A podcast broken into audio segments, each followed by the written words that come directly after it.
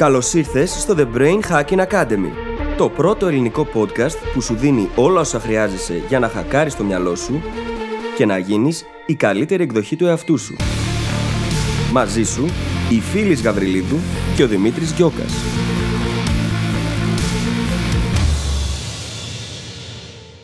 Γεια σου, Brain Hacker, και καλώς ήρθατε σε ένα ακόμα επεισόδιο του The Brain Hacking Academy. Σήμερα θα ακούσεις μια πάρα πολύ ενδιαφέρουσα συζήτηση ανάμεσα σε μένα και τη φίλη. Βλέπεις, συνειδητοποιήσαμε ότι όταν ήμασταν πιο μικροί, θέλαμε τελείως διαφορετικά πράγματα και πιστεύαμε ότι θα είμαστε κάπου τελείως αλλού από ό,τι είμαστε σήμερα.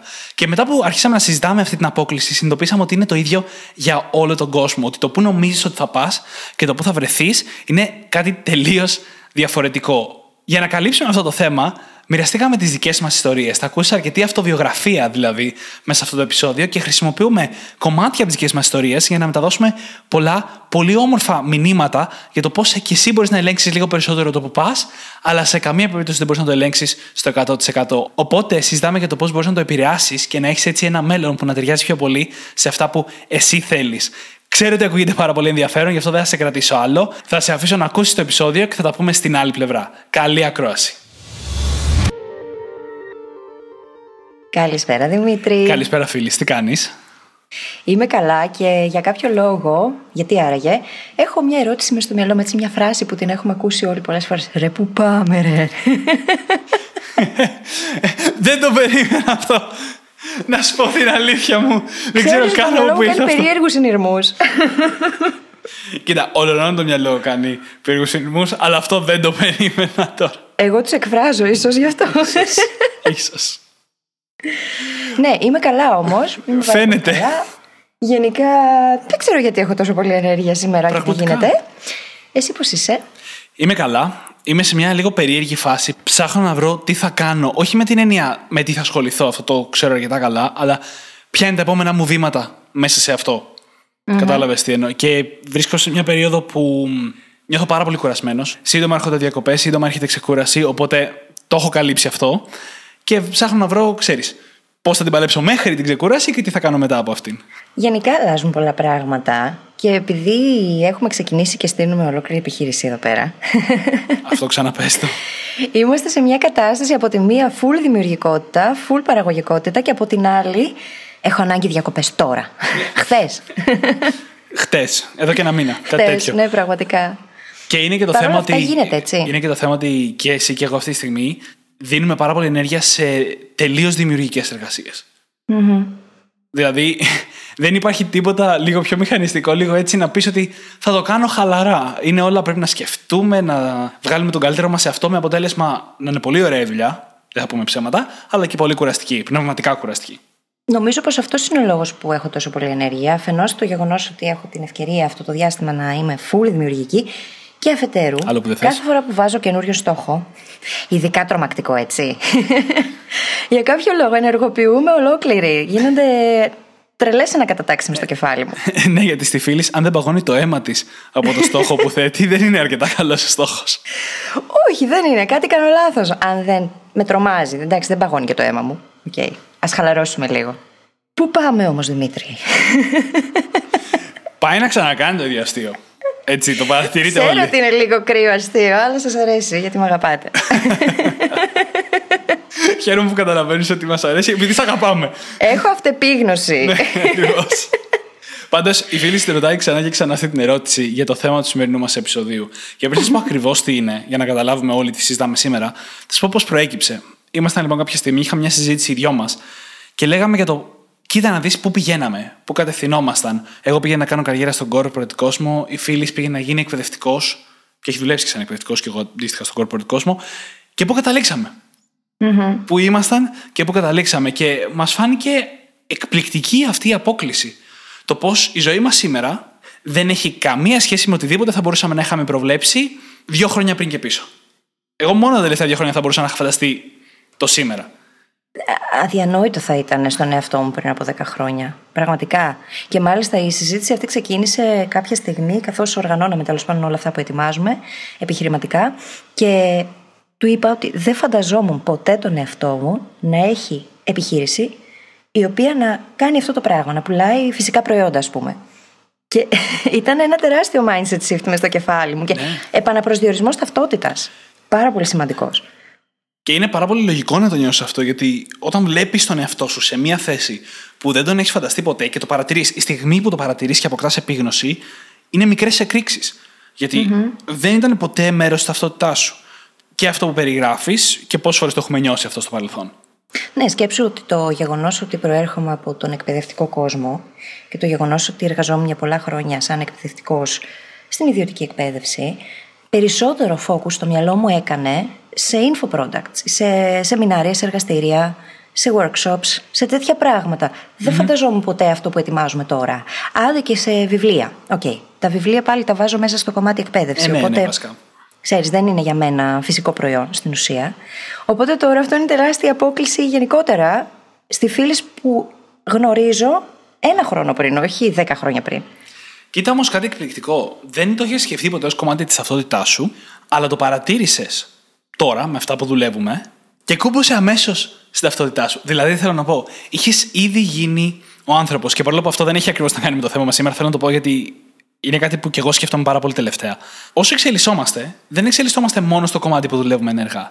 Δηλαδή, όσο ασχολούμαστε με τη δουλειά μας και τα πηγαίνουμε καλύτερα σε αυτή, εξελισσόμαστε και σε άλλους τομείς. Εξελίσσουμε τη σχέση μας με τον εαυτό μας, τη σχέση μας με τους άλλους. Ειδικά αν έχουμε την εξέλιξη στο μυαλό μας σε ό,τι κάνουμε. Όταν λοιπόν εμείς αποφασίσουμε να ασχοληθούμε με τον άλλο τομέα, θα ανακαλύψουμε ότι έχουμε ήδη βρεθεί πιο μπροστά από ό,τι νομίζαμε. Γιατί έχουμε ναι. εξελιχθεί εμείς σαν άτομα και είμαστε μία οντότητα. Έτσι και εσύ λοιπόν, μπορεί να μην είχες φανταστεί ποτέ αυτό, αλλά η δουλειά που έχεις κάνει και επιχειρηματικά και με τον εαυτό σου, με το με εμφανίσει μπροστά σου, δεν είναι ότι σε έσπασε ή ότι σε φρικαρε απλά ναι, ναι. σε άφησε άφωνη. Ναι, ε, συνειδητοποίησα ότι μπορώ να είμαι και αυτό. και ότι στην ουσία ο περιορισμός ήταν μέσα στο μυαλό μου, έτσι. Ναι. Και πολλές φορές αυτοί οι περιορισμοί που βάζουμε, που υπάρχουν στο μυαλό μας, είναι αυτοί που μας εμποδίζουν να θέσουμε στόχους που είναι λίγο έξω από την ταυτότητα. Ακριβώς. Αν αλλάξεις όμως το perception, την αντίληψη που έχεις απέναντι στην κατάσταση, αλλάζει και η ταυτότητα. Ακριβώς. Και είναι πολύ ωραίο αυτό, είναι πολύ ωραία εμπειρία. Αυτό προσδιορίζεσαι τελείως διαφορετικά. Επίσης, συνειδητοποιείς ότι ήδη το κάνεις, απλά τώρα καλείσαι να το κάνεις με λίγο διαφορετικό τρόπο. Και αυτό είναι ωραίο. Ξεκινάμε πάντα από ένα σημείο, και αυτό είναι και το θέμα μας έτσι. Δεν μπορούμε να φανταστούμε καν πού θα βρεθούμε μετά από ένα χρόνο, δύο, πέντε, δέκα, είκοσι; Κρίνουμε με τα δεδομένα που έχουμε εκείνη την περίοδο, πράγμα το οποίο είναι σφάλμα από μόνο του, διότι δεν θα είμαστε μετά από 20 χρόνια το άτομο το οποίο ήμασταν. Καθώς εξελισσόμαστε εμείς, εξελίσσεται και η ζωή, ανοίγουν οι ορίζοντέ μας ή κλείνουν. Και τα δύο γίνονται. Και μπορεί να καταλήξουμε σε πράγματα τα οποία ούτε καν διανοούμασταν νωρίτερα.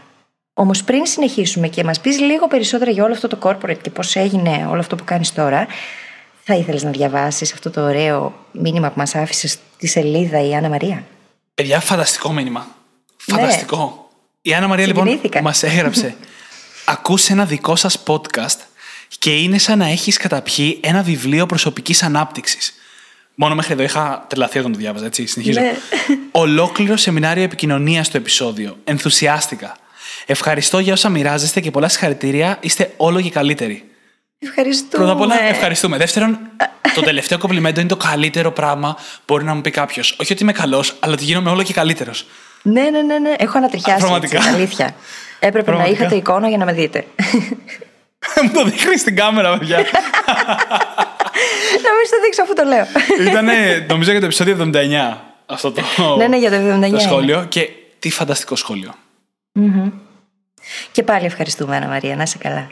Ναι, και πριν πούμε οποιαδήποτε ιστορία, ήθελα να πω ότι όταν λοιπόν κάναμε αυτή τη συζήτηση με τη φίλη, αυτό που συνειδητοποιήσαμε είναι ότι αυτή η απόκληση, το πού ξεκινάς να πας και πού καταλήγεις, είναι κάτι που βιώνουμε όλοι μας. Δηλαδή το συζητήσαμε ένα-δύο λεπτά και αμέσως συνειδητοποιήσαμε ότι είναι μια πραγματικότητα που όλοι τη βρίσκουμε μπροστά μας. Και μπορεί να έχει τρεις κατευθύνσεις. Μπορεί να βρεθούμε σε μια πιο θετική κατάσταση χωρίς να το περιμένουμε από πριν, σε μια παράλληλη κατάσταση, απλά διαφορετική, και μερικές φορές δυστυχώς και σε μια πιο αρνητική. Δεν είναι όλα με λίγα συγκεκριμένο θέμα. Οπότε, mm-hmm. αποφάσισαμε να το κάνουμε επεισόδιο. Είπαμε να το πιάσουμε λίγο αυτοβιογραφικά, γι' αυτό θα πούμε και τις δικές μας ιστορίες σχετικά, και να δούμε τι μπορούμε να βγάλουμε από εκεί, τι νοήματα και τι μηνύματα μπορούμε να βγάλουμε από εκεί, και φυσικά πώς μπορούμε να ασκήσουμε εμείς κάποιον έλεγχο, ώστε να πάρουμε την πιθανότητα να κινηθούμε αρνητικά και να την ας πούμε εξαλείψουμε ώστε να κινούμαστε μόνο ή θετικά ή παράλληλα, όσο περισσότερο μπορούμε. Ή να τη μετουσιώσουμε με κάποιο τρόπο. Ακριβώς. Όσο περισσότερο μπορούμε τουλάχιστον να την ε, εξαλείψουμε. Ακούστε τώρα να δείτε λοιπόν πόσο πολύ μοιάζει η ζωή μου με αυτό που φανταζόμουν. Καταρχάς, όσο ήμουν στο σχολείο ακόμα, μέχρι κάποια ηλικία, πάντα φανταζόμουν ότι θα μπω σε κάποιο επιστημονικό κλάδο. Μου αρέσαν τα επιστημονικά μαθήματα, η οικογένειά μου εκτιμάει πολύ τα γράμματα, να το πω έτσι, και τα παιδιά που ασχολούνται, οπότε και εγώ φανταζόμουν τη ζωή μου να συνεχίσει σε ένα τέτοιο κλάδο. Μεγαλώνοντα λίγο, μπαίνοντας στο γυμνάσιο, εκεί στο Λύκειο, είχαν αρχίσει να βαίνουν τα τεχνικά αντικείμενα πιο πολύ στο μυαλό μου και είχα αρχίσει να φαντάζομαι τον εαυτό μου να κάνει καριέρα σε κάποια μεγάλη πολυεθνική εταιρεία. Οι δύο εταιρείες που ονειρευόμουν να δουλέψω τότε στο Λύκειο ήταν η Google και η Microsoft. Και ονειρευόμουν να κάνω μια μεγάλη καριέρα μέσα σε αυτές. Έτσι, όχι απλά να πιάσω μια δουλειά εκεί. Όντας λοιπόν και η οικογένειά μου έχει κάνει παρόμοιο τύπου καριέρες, μέχρι όποιο σημείο και ας έχουν φτάσει, ήταν και εύκολο για μένα να με δώσει αυτή τη θέση. Ήταν εύκολο για μένα να το ονειρευτώ. Οπότε κινήθηκα με αυτό το όνειρο. Πήγα να σπουδάσω, πήγα ηλεκτρολόγος μηχανικός, πήρα κατεύθυνση στον προγραμματισμό. Οπότε είχα τη δεξιότητα του προγραμματισμού, είχα και πάρα πολύ μεγάλο ενδιαφέρον για τα οικονομικά, μια πολύ ωραία διάδα δεξιοτήτων. Και πήγα μετά να βρω δουλειά σε αυτόν τον κόσμο και έπιασα δουλειά στη Microsoft. Πρώτη μου δουλειά. Εν τω μεταξύ, καταρχάς, το πρώτο σημείο στο οποίο θα φέρω μπροστά το σημερινό θέμα, τη μέρα που μπήκα στη Microsoft πρώτη φορά και πήγα για εκπαίδευση, τη μέρα που πήγα για δουλειά πρώτη φορά, όχι στη συνέντευξη, γυρνάω το απόγευμα και λέω, μόλις έπιασα στα 24 το στόχο που είχα για όλη την υπόλοιπη ζωή μου. Και τώρα τι; να μπω δηλαδή σε μια, να δουλέψω σε ένα, σε, μια, σε ένα τέτοιο χώρο. Και μου και τώρα τι; Χάθηκε το έδαφος κάτω από τα πόδια μου. αν θες να πεις οτιδήποτε στη μέση τη ιστορίας, ε, το λες έτσι. Δεν το... όχι, όχι, το απολαμβάνω γιατί σε βλέπω κιόλας. Ναι. Οι brain hackers απλά σε ακούν. ναι, ισχύει. Ε, πήγα εκεί, ξεκίνησα να κάνω εκεί την πρακτική μου. Αυτό πήγε αρκετά καλά. Εντάξει, η δουλειά ήταν αρκετά επαναλαμβανόμενη όπως σε κάθε πρακτική. Και όσο ήμουν εκεί μέσα, μου δόθηκαν αρκετές ευκαιρίες να οραματιστώ τον εαυτό μου να μεταπηδάει από τη Microsoft της Ελλάδας στη Microsoft στο εξωτερικό. Οπότε άρχισα να χτίζω στο κεφάλι μου αυτή την εικόνα της καριέρας κτλ. Αλλά ταυτόχρονα, όσο έλεπα τη δουλειά από μέσα, καμία δουλειά δεν μου άρεσε. Ούτε οι δουλειές που θα μπορούσα να έχω αμέσως μετά τη δικιά μου, ούτε οτιδήποτε που θα μπορούσα να είχα καταφέρει 5 με 10 χρόνια μετά. Δεν ξέρω για ποιο μετά, είναι πολύ δύσκολο να δεις ποιο μετά θα μπορούσε να έχει γίνει. Και αυτό γιατί σε οποιονδήποτε πολύ μεγάλο οργανισμό, το τι κάνει ο καθένας είναι ένα μικρό κομμάτι του puzzle. Mm-hmm.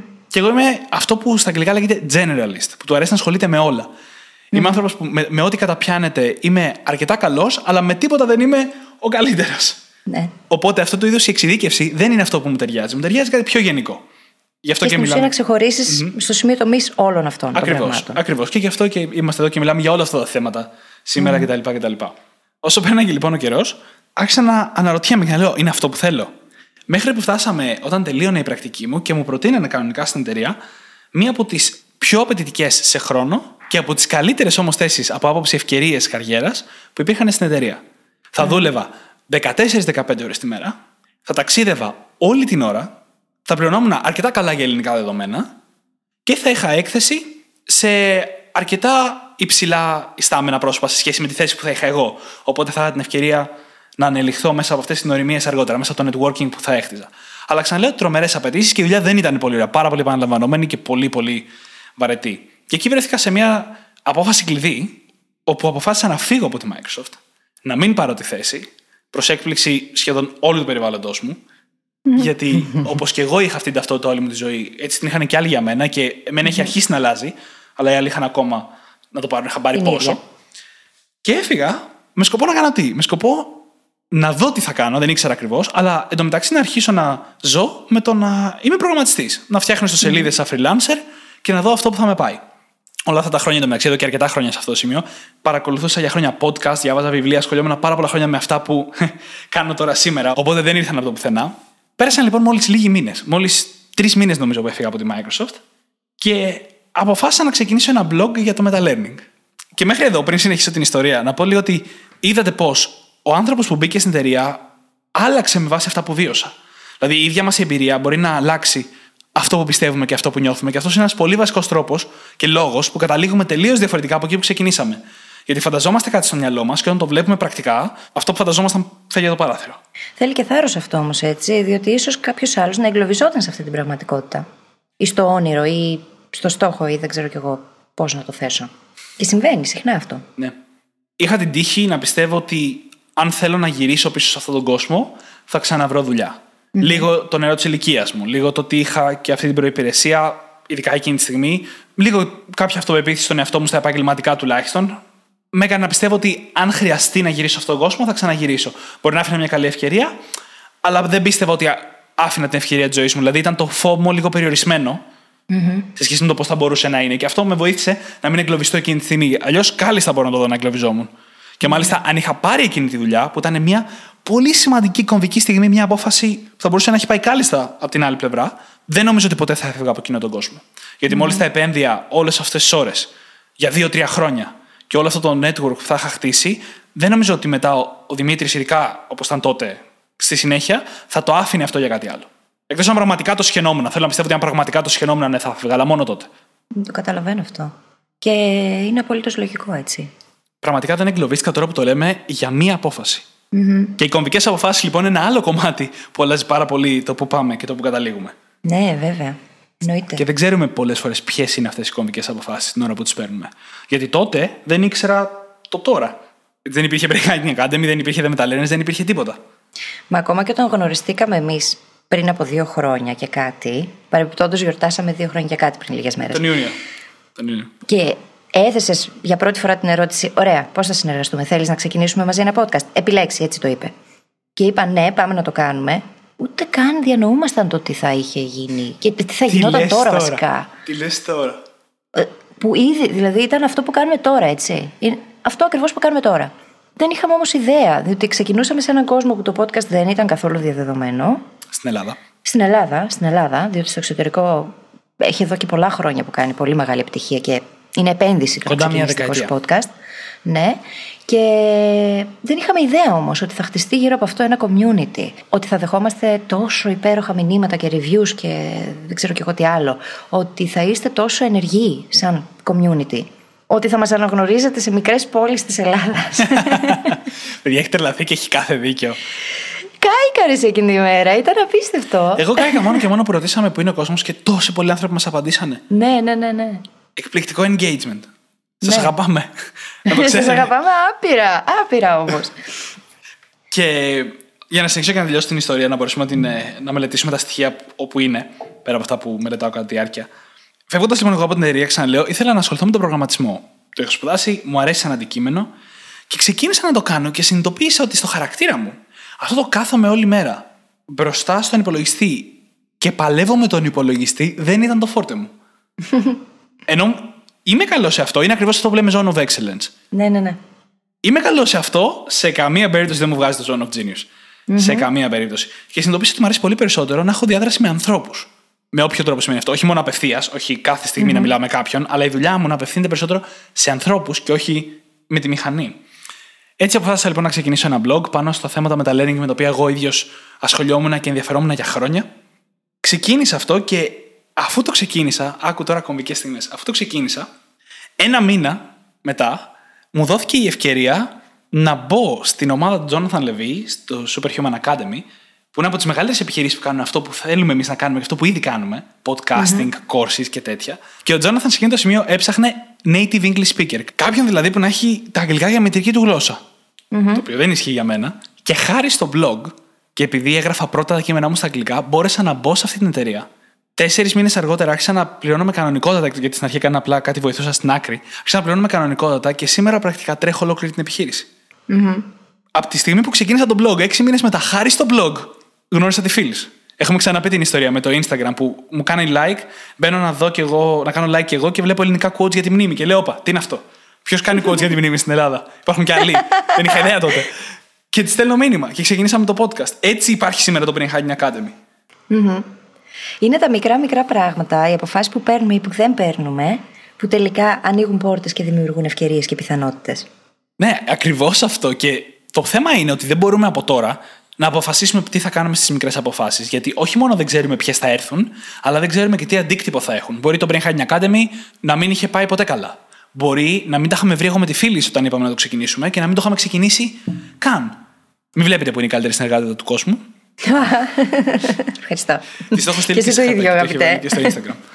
Μετά λοιπόν το cheesy αυτό σημείο, συνεχίζω παρακάτω. Όχι, τώρα σοβαρά, παιδιά. Δεν ξέρετε ποτέ, διότι ε, ξαφνικά εμφανίζονται άνθρωποι στη ζωή σας με τους οποίους μπορείτε να συνεργαστείτε εξαιρετικά. Και δεν μιλάω τώρα μόνο για τον Δημήτρη, αλλά και για το πακέτο όλο. Ναι, ναι, ναι. που δεν γνωρίζετε εσείς. Και το θέμα είναι ότι συνειδητοποιήσω ότι δεν, δεν μπορείς απλά να κάνεις ένα podcast με τα συγκεκριμένα άτομα, αλλά να στήσεις ολόκληρη επιχείρηση. Και... και αυτό είναι εξαιρετικό, έτσι. Είναι φανταστικό. δηλαδή δεν θα διανοούμουν ποτέ ότι θα είχα τέτοια συνεργασία. Είναι φανταστικό. Και όπως έλεγα στις μικρές αποφάσεις, δεν μπορείς να ξέρεις το αποτέλεσμα. Mm-hmm. Σε εμάς μας βγήκε. Έχω ξεκινήσει και άλλες συνεργασίες για τις οποίες δεν ξέρετε και δεν χρειάζεται να μάθετε γιατί δεν πήγανε καλά. Ακριβώς. Έχει ένα ύφος η φίλη και λέω ακριβώς. Οπότε λοιπόν, αν δεν μπορούμε να ελέγξουμε τις μικροαποφάσεις αυτές καθεαυτές, πρέπει να έχουμε μια κατευθυντήρια γραμμή για να έχουμε τουλάχιστον κάποιο έλεγχο στο προς τα που θα πάμε ή τουλάχιστον εκεί που θα καταλήξουμε να είναι προς τη θετική πλευρά. Και το κάνουμε αυτό πρώτα απ' όλα με πράγματα όπως το growth mindset. Με έμφαση στην εξέλιξη. Γιατί η αλλαγή είναι αναπόφευκτη, η εξέλιξη είναι προαιρετική. Αν λοιπόν αυτό παίζει στο κεφάλι μας, τουλάχιστον θα ξέρουμε ότι κάθε μικροαπόφαση μας οδηγεί προς τα εκεί. Όταν αποφασίσαμε να ξεκινήσουμε το podcast, ήταν τελείως εκτός της ζώνης άνεσής μου. Mm-hmm. Όταν εγώ αποφάσισα να ξεκινήσω το με τα learners, το να γράψω άρθρα ήταν τελείως εκτός της ζώνης άνεσής μου. Το να στείλω στον Τζόναθαν, ενώ έψαχνε κάποιον που τα αγγλικά είναι μητρική, ήταν κάτι πάρα πολύ περίεργο. Μου έλεγε να μην στείλω. Mm-hmm. Και έστειλα. Γι' αυτό και πάρα πολλές φορές λέω από αυτό και από άλλες προηγούμενες εμπειρίες μου λέω: Μην κοιτάτε π.χ. μια αίτηση εργασίας, τι ζητάει. Αν ήταν τρία χρόνια προπηρεσία και έχετε ένα ή και κανένα, στείλτε. Ποτέ δεν ξέρετε. Μην κολλάτε σε αυτά που γράφονται. Προσωπικά οι περισσότερες τέτοιες ευκαιρίες που μου δόθηκαν ήταν σε εταιρείες που ζητούσαν άλλα χαρακτηριστικά από αυτά που είχα. Ακριβώς. Είχα κάποια, δεν τα είχα όλα. Όμως ποτέ δεν το άφησα αυτό να γίνει εμπόδιο και να μην στείλω το βιογραφικό μου ή να μην κάνω τη συνέντευξη ή οτιδήποτε, γιατί ήξερα ότι μπορώ να τα καλλιεργήσω.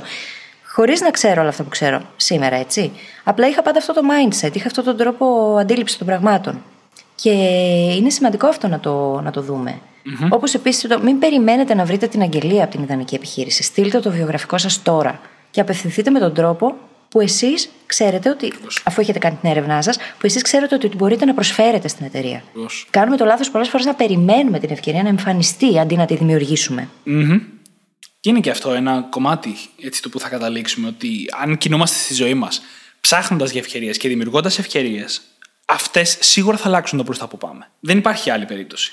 Και για να κλείσω τώρα και τη δικιά μου ιστορία, τα περισσότερα από εδώ και πέρα τα ξέρετε, γιατί έξι μήνες μετά από το σημείο που συζήτησαμε με τη φίλη, ξεκίνησε το Brain Hacking Academy και τα μαθαίνετε μαζί μας πάνω κάτω κάθε εβδομάδα. Η σημαντική μετάβαση που έγινε όμως ενδιάμεσα είναι ότι από όλα αυτά που έμαθα και γράφοντας και κάνοντας το podcast και δουλεύοντας στη Superhuman Academy, άρχισα να μπορώ να κάνω το shift από κάποιος που γράφει, από κάποιος που δημιουργεί περιεχόμενο, σε κάποιος που το κάνει αυτό για επάγγελμα, με όλες τις έννοιες.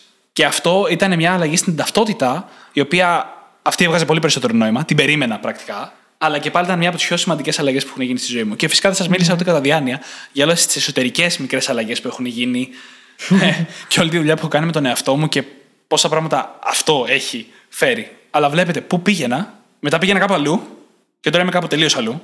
Και είμαι σίγουρος ότι αργότερα θα είμαι και πάλι κάπου τελείως διαφορετικά. Δηλαδή δεν ξέρω πού και πότε ακόμα. Δημήτρη, το ταξίδι του entrepreneurship είναι μεγάλο ταξίδι αυτογνωσίας. Τεράστιο. Τεράστιο ταξίδι αυτογνωσία. Με, με πόνο και οι δύο. Τεράστιο. Πραγματικά. Ε, δηλαδή, απαιτεί από σένα να κάνεις εσωτερικά πάρα πολλή δουλειά και πολλές αλλαγές. Διότι αν δεν αλλάξει ταυτότητα, δεν θα γίνουν αυτά που θέλεις. Δεν γίνεται. Είναι αποκλείει το ένα το άλλο. Ξέρεις τι θέλω πάρα πάρα πολύ; Τι; Να ακούσω τώρα τη δικιά σου ιστορία προφανώς. OK. Okay. Λοιπόν, εσύ είχες μια εικόνα του τι θέλεις να κάνεις όταν πήγαινες ακόμα σχολείο. Εγώ δεν είχα ιδέα. δεν είχα ιδέα. Και μάλιστα εκείνη την περίοδο στο Λύκειο που καλούμαστε να κάνουμε και μηχανογραφικό, το συζητούσα και με μια πολύ αγαπημένη μου καθηγήτρια στο φροντιστήριο και που ήμασταν και φίλες παράλληλα και αυτό που μου έλεγε είναι ότι εσύ έχεις τη γλώσσα, έχεις αυτό, έχεις people skills, δοκίμασέ το. Δεν ήθελα ποτέ να γίνω εκπαιδευτικός. Για κάποιο λόγο τότε το απεχθανόμουν. Ναι, Όντως. δεν μπορούσα καν να φανταστώ τον εαυτό μου να διδάσκει. Πραγματικά το, το, το Παιδιά, μαθαίνω κι εγώ μαζί σας. Μπορείτε να ρωτήσετε τους δικούς μου.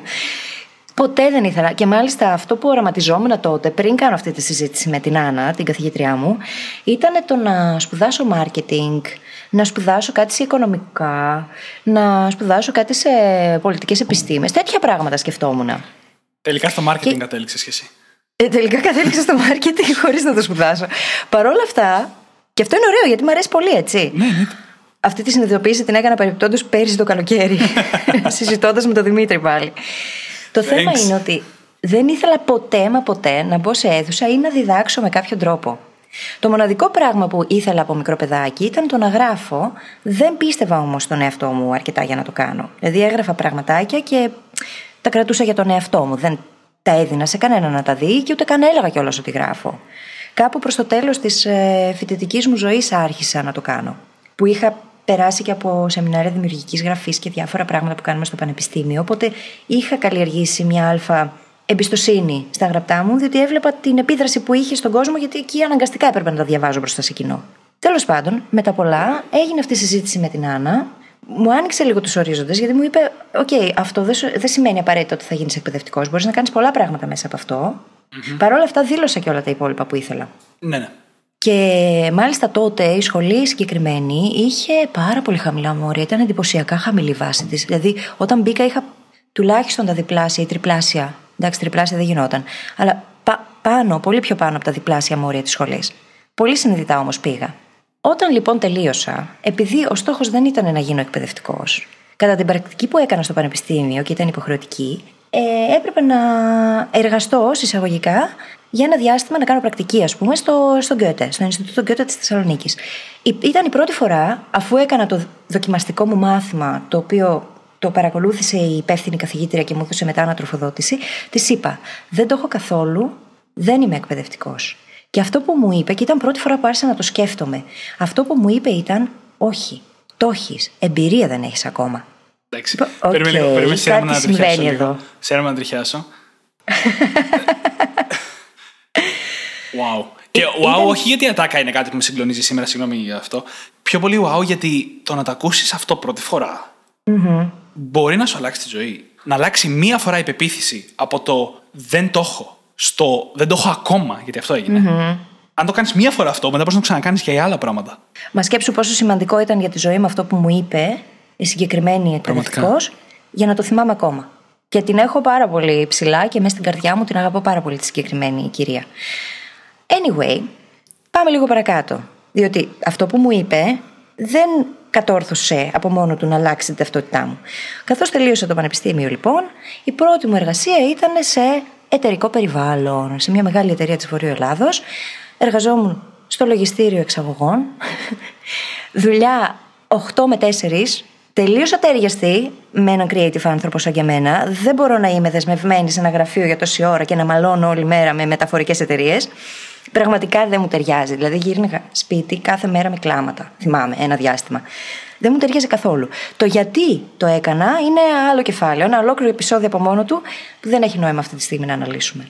Ένα σημαντικό κομμάτι όμως ήταν το γεγονός ότι δεν ήξερα τι θέλω να κάνω. Αυτό ετοιμαζόμαι να ρωτήσω. Εδώ ήξερες τι που πας, σε αυτό το Όχι. σημείο; Όχι. Και μάλιστα είχα περάσει διάφορες συνεντεύξεις εκείνο το διάστημα, οι οποίες ήταν πάλι σε εταιρείες, ήταν πάνω κάτω σε θέματα διοίκησης, σε τέτοια αντικείμενα. Πράγματα τα οποία νόμιζα από μικρή ότι ήθελα να κάνω. Νόμιζα. Μου το είχαν περάσει, ίσως τα πρότυπα που είχα εκείνο το διάστημα να ήταν τέτοια, και τώρα που το σκέφτομαι ήταν και θεωρούσα ότι θα μου τέριαζε μια τέτοια καριέρα. Anyway, άμα φας τα μούτρα σου, συνειδητοποιήσω ότι δεν σου ταιριάζει. Απλό. Κάποια στιγμή λοιπόν κατά τη διάρκεια αποφασίζω να φύγω από εκεί, να ξεκινήσω να δοκιμάζω τον εαυτό μου σε φροντιστήρια αρχικά, στη διδασκαλία, για να δω λίγο πώς θα πάει όλο αυτό. Και όντως άρχισα να συνειδητοποιώ πως μ' αρέσει. Από την άλλη όμως υπήρχε μία φωνούλα μέσα μου που μου έλεγε Όχι, ούτε αυτό δεν είναι. Anyway, εργάστηκα για ένα εκδοτικό για ένα διάστημα. Ήμουν εκπαιδευτική σύμβουλος και έκανα και πωλήσεις παράλληλα. Ήταν η πρώτη μου επαφή με πωλήσεις, πραγματική. Ε, παρακολουθώ με πάρα πολύ ενδιαφέρον. Κρέμω με τα χείλη σου βασικά αυτή τη στιγμή. Ούτε αυτό μου άρεσε. Ναι, δεν τα ξέρει όλα αυτά. Ε, ούτε αυτό μου άρεσε ιδιαίτερα. Εκείνο το διάστημα όμως είχα δώσει ΑΣΕΠ. Και μάλιστα έδωσα ΑΣΕΠ τότε για να διοριστώ ως καθηγήτρια γερμανικών σε, στο ελληνικό δημόσιο και είχα πάει χωρίς να διαβάσω, διάβασα μία ώρα συνολικά και αυτό για να βοηθήσω μια άλλη φίλη η οποία είχε έρθει από Γερμανία και δεν είχαν κάνει εκεί διδακτική, mm-hmm. οπότε χρειάστηκε να της εξηγήσω κάποιες έννοιες πολύ σημαντικές μέσα από τη διδασκαλία της ξένης γλώσσας και αυτό ήταν. Και έλεγα ότι θέλω να πάω για να δω τα θέματα, να δω τι βάζουν, ρε παιδί μου. Οπότε μπήκα τελείως για την εμπειρία. Και μάλιστα έλεγα και κάτι κουλά τότε, ότι δεν υπάρχει διαφάνεια και κάτι τέτοια. Κάτι ιστορία. δεν ήξερα μετά που να. Το επεισόδιο με την Κάτω από ποια πέτρα να κρυφτώ. Το επεισόδιο με την αδικία. Ναι, ναι, ναι, κανονικά. Είχα όλα αυτά τα biases στο κεφάλι μου. Ήμουν βέβαιη λοιπόν πως δεν θα διοριζόμουν. Οπότε εκείνη την ίδια χρονιά αποφασίζω πως θα φύγω στη Ρόδο και θα εργαστώ εκεί σε ιδιωτικό σχολείο. Όπως και έγινε. Έρχεται λοιπόν εκείνο το καλοκαίρι, έχω φύγει εγώ στη Ρόδο, έχω πάρει τα πραγματάκια μου, τα μάζεψα όλα και μετακόμισα. Και όντως βρίσκω και εργασία σε ένα από τα δύο ιδιωτικά σχολεία της Ρόδου και βγαίνουν το αποτελέσματα του ΑΣΕΠ. και είμαι διοριστέα. και αρχίζουν και χτυπάνε τα τηλέφωνα και λέω: Παιδιά, τι έγινε; Και μου λένε: Καλά, δεν είδες. Δεν ασχολήθηκα καν εγώ εντωμεταξύ με το θέμα του ΑΣΕΠ καθόλου. Και όντως έχουν βγει, είμαι διοριστέα και την πρώτη χρονιά δεν έκανα τα χαρτιά μου. Γιατί λέω τώρα εντάξει, είμαι εδώ που είμαι, βρήκα αυτή τη δουλειά, θέλω να το δοκιμάσω, θέλω να δω πώς είναι, αισθάνομαι πάρα πολύ καλά σε αυτό το περιβάλλον. Οι διευθυντές μου αρέσουν, ρε παιδί μου, ο τρόπος που σκέφτονται όλο αυτό το πράγμα. Και έμεινα. Ο πρώτος χρόνος έγινε δεύτερος, και τον δεύτερο αποφασίζω να μην τα κάνω. Μετά έσκασε η κρίση, οπότε άρχισαν να διορίζουν λιγότερους από εμάς. Ήρθε και ο τρίτος, ούτε τότε δεν έκανα τα χαρτιά. Και ήταν κάπου στο κομβικό σημείο που παραιτήθηκα από το σχολείο και γύρισα πίσω στη Θεσσαλονίκη. Και μετά πολλά ήρθα εδώ και συνέχισα να εργάζομαι σαν καθηγήτρια γερμανικών. Μέσα σε όλα αυτά όμως είχα ανακαλύψει τον κόσμο της αυτοβελτίωσης, του meta-learning, είχα αρχίσει να δοκιμάζω πράγματα στον εαυτό μου, μετά στους μαθητές μου, να βλέπω τι λειτουργούν. Δηλαδή όλα αυτά ήταν ένα υπέροχο ταξίδι. Μέσα σε όλα, όλα αυτά που είχα μάθει στα περιβάλλοντα τα εταιρικά, με βοήθησαν πάρα πολύ να καταλάβω την ψυχολογία των ανθρώπων εκεί και το πώς τα πράγματα μπορούν τελικά να απλοποιηθούν. Οπότε αυτό τώρα με βοηθάει σε άλλα σεμινάρια που κάνω. Έχω αυτή την ενσυναίσθηση γιατί την έζησα από μέσα. Anyway, πέρασαν τα χρόνια και κάποια στιγμή, όταν ήρθε η ώρα να εκδώσω το πρώτο βιβλίο, τον Ονειρόκοσμο, παράλληλα ήταν η φάση που έβγαινα οριστικά από τις διατροφικές διαταραχές. Έτσι. Α, ναι, και λέω και συχνά πως αυτές οι διατροφικές διαταραχές ήταν το εσωτερικό μου παιδί, το οποίο ήξερε τι ακριβώς θέλω να κάνω. Εγώ το καταπίεζα και αυτό ούρλιαζε και με ζόριζε για να το καταλάβω, για να πάρω το μήνυμα. Έτσι αισθάνομαι. Διότι μόλις αφέθηκα στη δημιουργικότητά μου, ήταν που έφυγε και όλο αυτό το πράγμα από μέσα μου. Αφέθηκα σε αυτό το πράγμα, άρχισα να κάνω αυτά που πραγματικά θέλω και διαπίστωσα πως τελικά έχω έλεγχο. Οι διατροφικές διαταραχές, να ξέρεις, συνήθως σχετίζονται με τον έλεγχο που αισθανόμαστε πως δεν έχουμε πάνω στη ζωή μας. Mm-hmm. Και με τα πολλά, εκείνη τη χρονιά βγήκε και εγκύκλιο για να κάνουμε τα χαρτιά μας για το δημόσιο, εμείς που είχαμε ξεμείνει. Και πήρα τη στρατηγική απόφαση να μην τα κάνω και να μην διοριστώ. Και με τα πολλά. Τον δεύτερη το φορά άλλο. πρακτικά. Ναι. Την πρώτη φορά το άφησες απλά, αλλά δεύτερη φορά πρακτικά που πήρες την ίδια απόφαση. Δεν μου τέριαζε αυτό το επάγγελμα. Πόσο μάλλον, ξέρεις, οι καθηγητές γερμανικών, και συγγνώμη τώρα για αυτούς που μας ακούν, αλλά ξέρετε όλοι πώς είναι να εργάζεσαι σαν καθηγητής δεύτερης ξένης γλώσσας κιόλας σε ελληνικό σχολείο. Δεν παίρνουν το μάθημά σου στα σοβαρά. Δεν είναι ότι φταίει ο καθηγητής πουθενά. Ναι, ναι. Στις ώρες τις δικές μας γίνονται οι πρόβες για την παρέλαση, ας πούμε ή για την εκάστοτε γιορτή. Δεν είναι ότι μπορείς να κάνεις ιδιαίτερη διαφορά και πραγματικά να βοηθήσεις τους μαθητές σου. Τουλάχιστον δεν είχα το κουράγιο και το, ψυχικό στένο για να μπω στη διαδικασία να προσπαθήσω σε αυτό. Γιατί ένιωθα πως έχω άλλα πράγματα να προσφέρω. Με τα πολλά συνέχισα να γράφω στο blog και να παίρνω συνεντεύξεις που αφορούσαν διατροφικές διαταραχές, έχοντας σαν στόχο αρχικό να ευαισθητοποιήσω και να αφυπνίσω τον κόσμο σε σχέση με αυτό το θέμα, διότι είναι ταμπού ακόμα στην Ελλάδα. Δεν γνωρίζουμε πολλά πράγματα και μάλιστα υπάρχουν πολλοί από εμάς που έχουν πολύ διαστρεβλωμένη σχέση με την τροφή και δεν το ξέρουν. Εννοείται. Το έφερε λοιπόν το άλλο, γιατί διαπίστωσα στην πορεία πως η δημιουργικότητα είναι το κλειδί για όλα. Άρχισα λοιπόν να σκέφτομαι με δεδομένα ωραία αυτό πώς μπορώ να το μεταδώσω. Αρχικά άρχισα να προτείνω στη Θεσσαλονίκη σε διάφορους χώρους σεμινάρια δημιουργικής γραφής σε συνδυασμό με brain hacks. Αυτό τώρα το έχω το πλάνο, ξέρω πώς μπορεί να γίνει. Δεν ξέρω πώς κολούσε όμως και τι νόημα είχε. και σε συζήτηση που κάνω με μια κοπέλα σε έναν από αυτούς τους χώρους, όπου έγινε και το πρώτο τέτοιο σεμινάριο εδώ, μου λέει: Τι είναι τα brain hacks; Και τη εξηγώ. Και η απάντησή της, πράγμα που πραγματικά δεν είχα σκεφτεί πριν μόνη μου, έτσι, χρειαζόμουν να με ρωτήσει κάποιος. Μου λέει: Εσύ αυτό είναι σεμινάριο ολόκληρο από μόνο του. Και έγινε ένα κλικ τεράστιο μες στο κεφάλι μου και τα υπόλοιπα είναι ιστορία. Διότι ε, συνειδητοποίησα πως αυτό θέλω να κάνω. συνειδητοποίησα πως αυτό θέλω να κάνω και άρχισα να πηγαίνω προς εκείνη την κατεύθυνση. Δηλαδή να βλέπω τι σεμινάρια μπορώ να κάνω, πώς μπορώ να το, να το κάνω αυτό το πράγμα πιο μαζικά. Πώς μπορώ να βοηθήσω περισσότερο. Άρχισα να γράφω για αυτά τα θέματα, να μιλάω, να κάνω ομιλίες. Ε, δημιούργησα network γύρω από αυτό. Το network που είχα από πριν κάνοντας το πρώτο podcast για τις διατροφικές διαταραχές, με βοήθησε πάρα πολύ σε αυτό το πράγμα. Και γενικά όλο αυτό που είχα χτίσει εκείνο το διάστημα που ασχολιόμουν με κάτι έξω από αυτό που ήθελα τελικά, που ήταν το κομμάτι των διαταραχών, τελικά με οδήγησε στο να μπορώ να κάνω αυτό που κάνω τώρα. Δεν ήταν εκείνο το σωστό. Ήταν το μέσο σωστό, το αντικείμενο δεν ήταν. Και με τα πολλά βρήκα και το σωστό αντικείμενο. Βρήκα αυτό που. το, το πλήσιμο, ρε παιδί μου. Αυτό που θέλει πραγματικά η καρδιά μου να κάνει. Και αυτό και... μα φέρνει εδώ σήμερα. Και αυτό μας φέρνει εδώ σήμερα, διότι ακριβώς το γεγονός ότι κι εγώ ήμουν ενεργή πολύ διαδικτυακά πάνω σε αυτά τα θέματα ήταν που μας έφερε τελικά ναι. σε επαφή. Όμως το θέμα είναι πως πολλές φορές δεν εμπιστευόμαστε αυτό το πράγμα. Δηλαδή, εγώ στις φάσεις εκείνες που παρετούμουν από μια πολύ καλή δουλειά, αντικειμενικά ήταν πολύ καλές εργασίες, θέσεις εργασίας αυτές που είχα, έτσι. Στον κλάδο σου σίγουρα. Πάντα είχα να αντιμετωπίσω αυτό το κοινωνικό του και πού θα πας και τι θα κάνεις και πώς θα το κάνεις. Ή το άλλο, δεν θα κάνεις τα χαρτιά σου να διοριστείς. Δηλαδή, πολλές φορές εκείνα που θεωρούμε σίγουρες απαντήσεις και λύσεις δεν είναι εκείνα που θα μας κάνουν απαραίτητα και ευτυχισμένους. Θα σου πω τι συμβαίνει. Και ήξερα πως αυτό δεν θα με έκανε ευτυχισμένη. Θα σου πω τι συμβαίνει και το πέταξες και πριν αρχίσουμε το επεισόδιο. Τον φόβο για το άγνωστο. Ναι. Φοβόμαστε τόσο πολύ το άγνωστο, την αβεβαιότητα και αυτοί οι φόβοι μας εγκλωβίζουν και μας μπλοκάρουν πάρα πάρα πολύ. Και ένας από τους λόγους που κάνω αυτό το επεισόδιο, εγώ πραγματικά το είχα στο μυαλό μου από την αρχή, είναι για να πούμε ότι δεν έχεις άλλη επιλογή από το ναι. άγνωστο. Ό,τι και να πάρεις. Και αυτό που φαίνεται ο σίγουρος δρόμος σήμερα, δεν ξέρεις πού θα πάει η ζωή αύριο μεθαύριο. Δεν έχεις ιδέα. Μπορεί να συνεχίσεις το ίδιο πράγμα για 20 χρόνια, μπορεί όμως και να σε πάει όπου να είναι. Μπορεί να βρεις έναν σύντροφο, μπορεί να χωρίσετε, μπορεί να μείνετε μαζί όλη τη ζωή. Δεν ξέρεις πώς θα σε πάει η ζωή. Οπότε το άγνωστο είναι η μόνη σου επιλογή. Αν δεν μάθουμε να είμαστε πιο άνετοι με αυτό, γιατί κανείς δεν είναι τελείως άνετος, σας το εγγυωμαι αν δεν μάθουμε να είμαστε πιο άνετοι με αυτό, θα είμαστε για πάντα θύματα αυτού του φόβου. Για πάντα. Mm-hmm. Ξέρεις ποιο είναι το αντίδοτο; Το να εστιάζουμε στην ίδια τη διαδικασία. Διότι αυτό που έχουμε μάθει περισσότερο να κάνουμε είναι να εστιάζουμε στο αποτέλεσμα. Τι θα μας φέρει την καλύτερη θέση εργασίας, περισσότερα χρήματα, ασφάλεια. Αυτό είναι το αποτέλεσμα.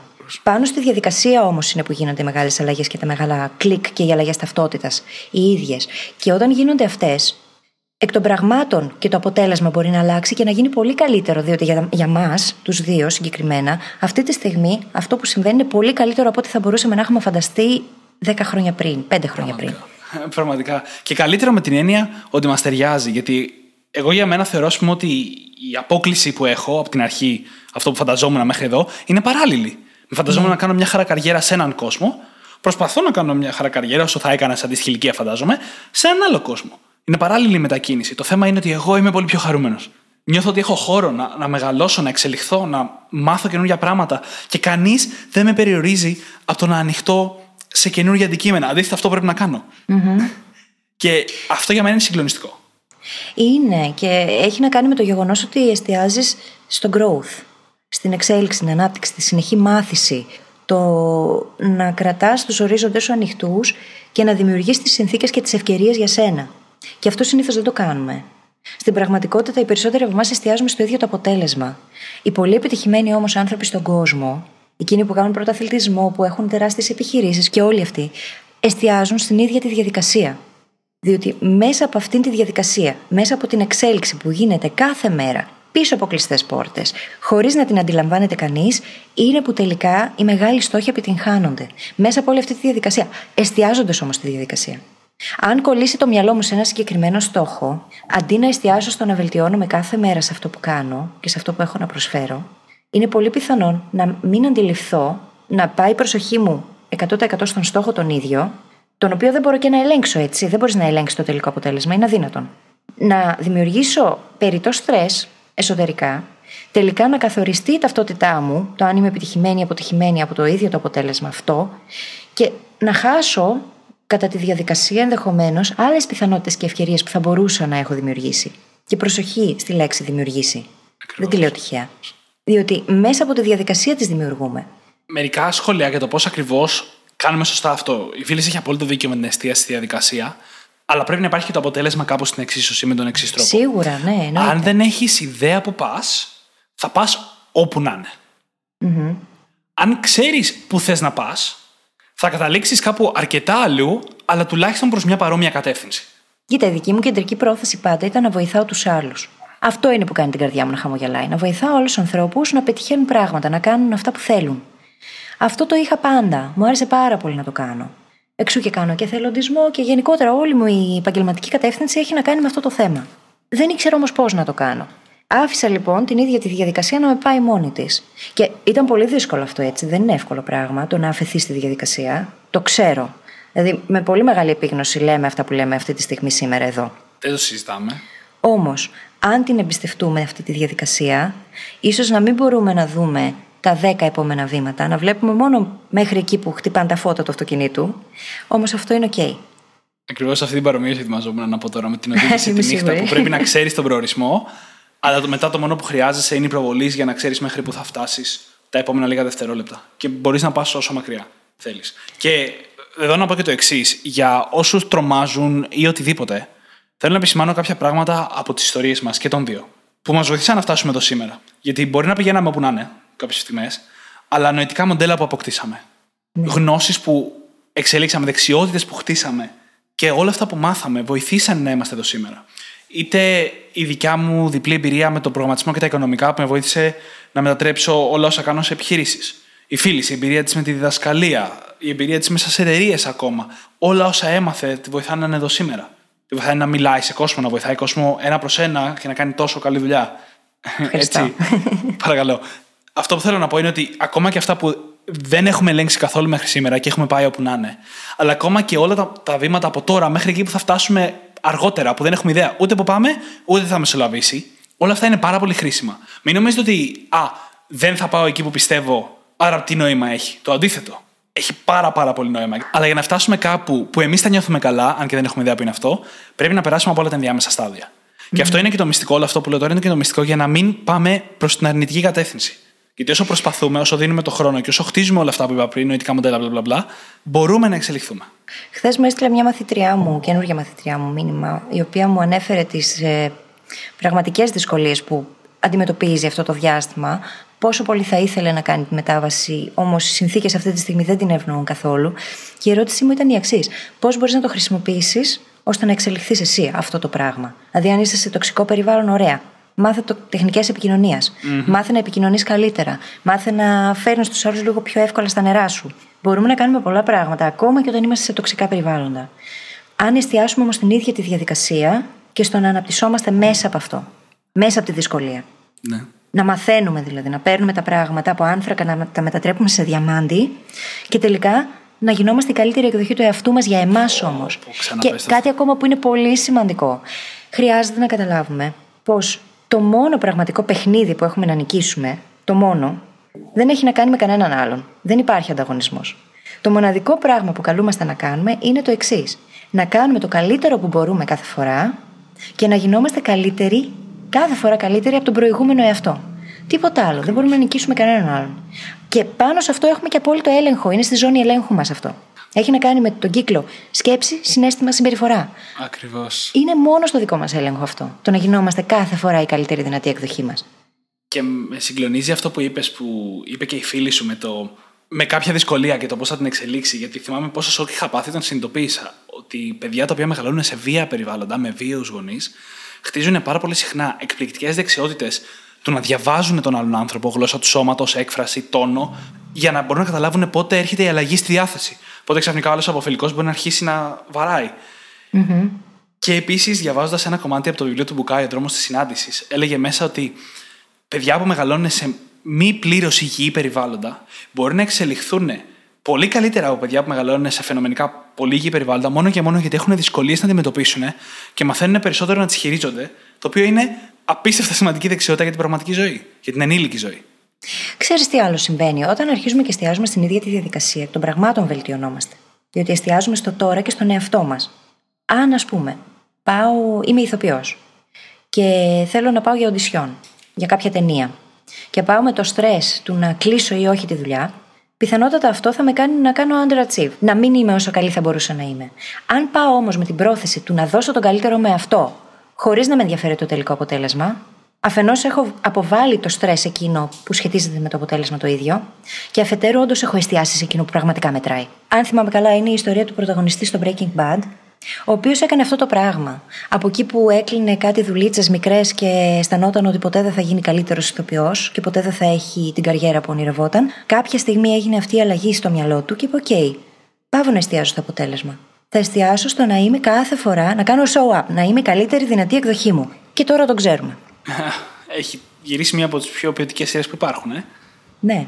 Και ξέρεις τι κρύβεται πίσω από όλα αυτά που λέμε. Και αν είναι να φύγετε με ένα πράγμα σήμερα, είναι αυτό. Είναι η αυτοεπίθεση και η εμπιστοσύνη στον εαυτό μας.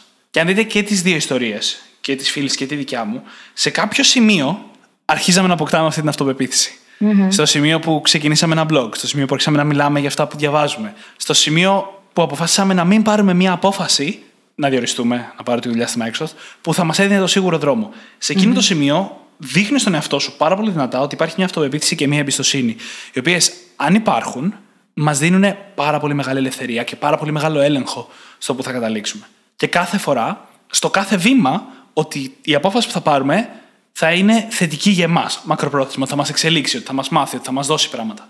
Και στις μικρές και στις κομβικές αποφάσεις. Ναι. Και αυτό είναι ένας από τους λόγους που ένας από τους βασικούς μου κανόνες είναι πως αν ο στόχος δεν με τρομοκρατεί, κάτι κάνω λάθος. Κάτι δεν πάει καλά.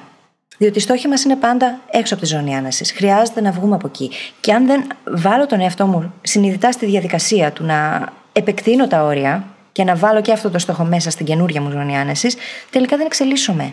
Όμως η πρόθεση κεντρική είναι το growth, η προσφορά μέσα από αυτό και η συνεχής μάθηση και εξέλιξη. Ακριβώς. Αν είναι αυτή η πρόθεση, πάντα βρίσκεις άκρη. Ακριβώς. Και αυτό που λες με τον τρομακτικό στόχο και τη ζώνη άνεσης, είπα μία τάκα νωρίτερα, έξω από το επεισόδιο, ότι οι στόχοι που θέτουμε δεν πρέπει να είναι ποτέ στόχοι που μπορούμε σήμερα να ολοκληρώσουμε. Ναι. Δεν πρέπει. Ακόμα και αν είναι η φύση του στόχου τέτοια, να κάνουμε κάτι για δεύτερη φορά. Παραδείγματος χάρη, έγραψες ένα βιβλίο, να θέσει το στόχο να γράψει ένα δεύτερο. Πρέπει με κάποιον τρόπο να πιέσει τον εαυτό σου αυτό το δεύτερο στόχο για να έχει νόημα. Να πει ότι στο δεύτερο βιβλίο θα κάνω πολύ περισσότερες συνεντεύξεις, ότι θα το δουλέψω πολύ περισσότερο έτσι. Με κάποιον τρόπο να εξελίξει το στόχο ώστε να εξελίσσει και εσένα. Mm-hmm. Είναι πάρα πολύ σημαντικό. Νομίζω πως αν δεν εξελίσσομαι, χάνω το οξυγόνο. Και Ξέρεις τι, είναι κομμάτι της ταυτότητας όμως αυτό. Το οποίο δεν ήταν πάντα. Ακριβώς αυτό, αυτό πήγαινε που δεν ήταν πάντα. Μετατράπηκε σε κομμάτι της ταυτότητας μέσα από την ίδια τη διαδικασία. Εγώ την αυτοπεποίθηση του να εκδώσω βιβλίο την απέκτησα όταν άρχισα να κάνω blogging. Πριν από αυτό δεν υπήρχε περίπτωση να διανοηθώ ότι κάποιος άνθρωπος θα πάει και θα αγοράσει βιβλίο με το δικό μου όνομα πάνω. Πόσο μάλλον κάτι το οποίο μιλάει για δεξιότητα, τη μνήμη ας πούμε, και ε, πόσο, Ούτε καν θα διανοούμουν να, να ανέβω σε σκηνή και να κάνω ομιλία δύο ώρες πάνω σε αυτό το θέμα. Και μη σκέφτεσαι μόνο όλα αυτά τα πράγματα που τώρα μπορείς να κάνεις παλιά δεν μπορούσες.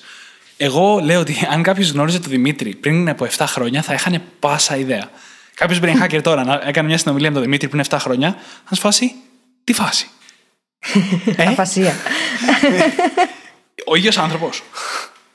Κοίτα, και εγώ κάπως έτσι ήμουνα. Δεν ήμουν πάντα τόσο growth oriented και είχα και όλα τα bias. Εγώ είχα το πιο fixed mindset και... που, από τα πιο fixed mindset που ξέρω στον κόσμο. Και γκρίνια και πω, πω, πω, πω. Δεν θα μπορούσα να κάνω παρέα με τον εαυτό μου 10 χρόνια πριν, αλήθεια. Εγώ έχω πει ότι θα τον βάραγα τον εαυτό μου πριν. Κατά λέξη. Θα, θα γινόμουν βία. Εν τω μεταξύ, αν συναντούσα τον εαυτό μου πριν 7 χρόνια, επειδή θα είχα και την οικειότητα, γιατί είναι ο εαυτός μου, κατάλαβες. Έχω το δικαίωμα. θα τρώγε μερικές. Πόσο nerds είμαστε, ρε. Το τελευταίο πράγμα που εγώ θέλω να πω για να αφήσουμε το να τελειώσουμε έξω από την εξίσωση είναι ότι όλα αυτά που λέμε σήμερα είναι και ο λόγος γιατί είχα να λέμε να μην θέτετε στόχους για πάνω από ένα διάστημα, π.χ. τρία χρόνια το μέγιστο. Και γιατί εμείς ναι. ήδη προσπαθούμε να θέτουμε στόχους στη τάξη του ενός χρόνου μακριά. Γιατί εξελισσόμαστε τόσο γρήγορα, εμφανίζονται ευκαιρίες, μαθαίνουμε πράγματα και αυτός ισχύει για όλους μας, όχι μόνο για εμάς τους δύο. Όπου οτιδήποτε πούμε σήμερα για πιο μετά από ένα χρόνο, είναι άσχετο. Δεν, δεν έχει καμία σημασία πλέον. Γιατί ό,τι πούμε τώρα έχει να κάνει με τον τωρινό μας αυτό. Και θα είμαστε τελείως διαφορετικοί άνθρωποι. Ναι, κρίνουμε με τα δεδομένα που έχουμε τώρα και είναι ελλειπή σε σχέση με το τι μπορεί να γίνει στο μέλλον. Και πάντα οι άνθρωποι υπερτιμάμε το τι μπορεί να καταφέρουμε σε ένα εξάμεινο και υποτιμάμε το τι μπορούμε να καταφέρουμε σε μια δεκαετία. Κατά πάρα πολύ να ξέρετε. Πάρα πολλές φορές υποτιμάμε. Μα πριν από λίγο καιρό άνοιξε ένα journal από το 2017. Αχα.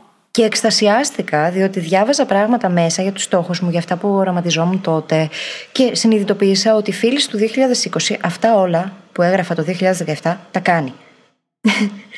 και ήταν πάρα πολύ ωραίο. Ήταν μεγάλη έκπληξη διότι τα ξεχνάς έτσι. Αυτό είναι το ωραίο όταν κάνεις journaling κάθε μέρα. Το ότι τα καταγράφεις και υπάρχουν κάπου σαν ντοκουμέντα. Και ήταν πάρα πολύ όμορφη στιγμή όταν διαπίστωσα ότι εσύ το κάνω, το έκανα. Άρα αυτά που γράφω σήμερα, σε τρία χρόνια θα έχουν γίνει. Ήταν ναι. πάρα πολύ ωραίο συνέστημα. Ναι. Σου απαντάω εγώ, ναι. Είσαι έξι μήνες. Είσαι έξι μήνες. Αυτό είναι συζήτηση για ένα άλλο επεισόδιο.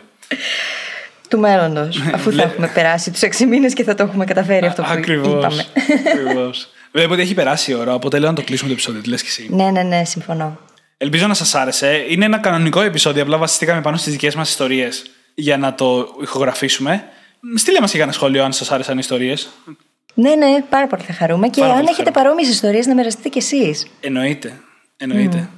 Και όπως πάντα μπορείτε να βρείτε τις σημειώσεις του επεισοδίου μας στο site μας στο brainhackingacademy.gr.